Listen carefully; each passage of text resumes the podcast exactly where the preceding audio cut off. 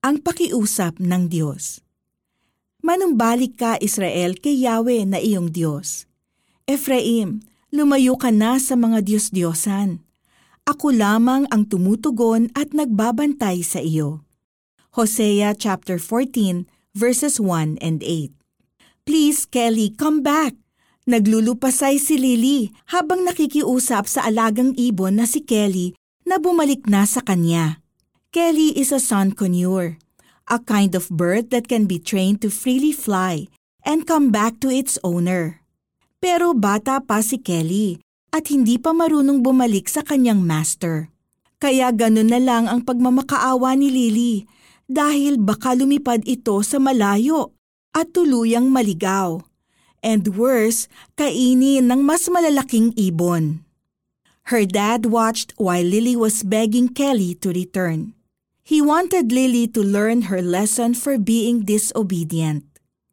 When Lily asked permission to get Kelly out of the cage, he said yes, but with the condition that they stay only inside the room.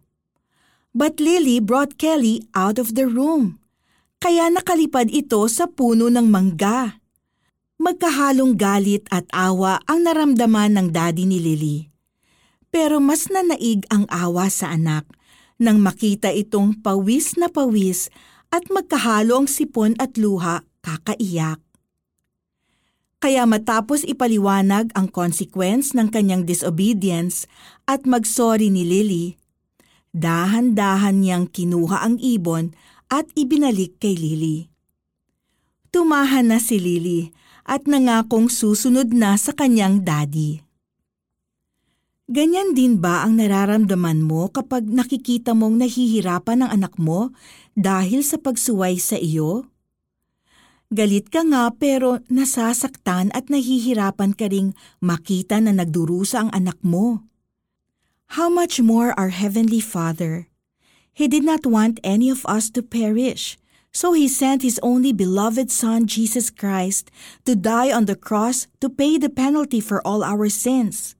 Mababasa sa John chapter 14 verse 2, After three days, He rose again and now prepares a place for us in heaven.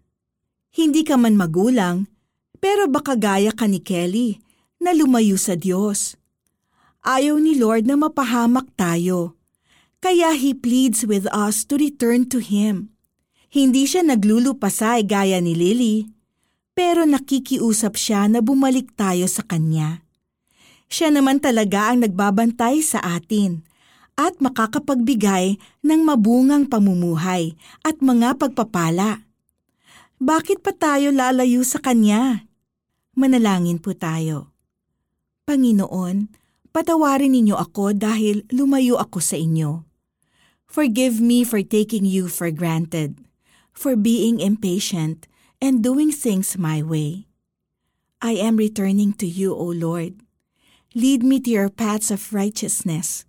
Be glorified in my life, Lord Jesus. Amen. For our application, examine yourself. Are you pursuing idols rather than God? Then return to God. Anong mga ginagawa mo dati para sa Panginoon ang pinabayaan mo na? With the grace of God, determined to do them again or do even better. Manumbalik ka, Israel, kay Yahweh na iyong Diyos. Ephraim, lumayo ka na sa mga Diyos-Diyosan. Ako lamang ang tumutugon at nagbabantay sa iyo.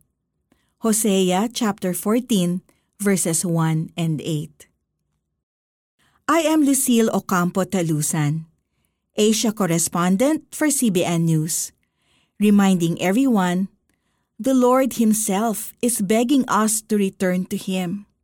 Gaano man tayo kapalpak sa buhay, excited si Lord para sa ating pagbabalik.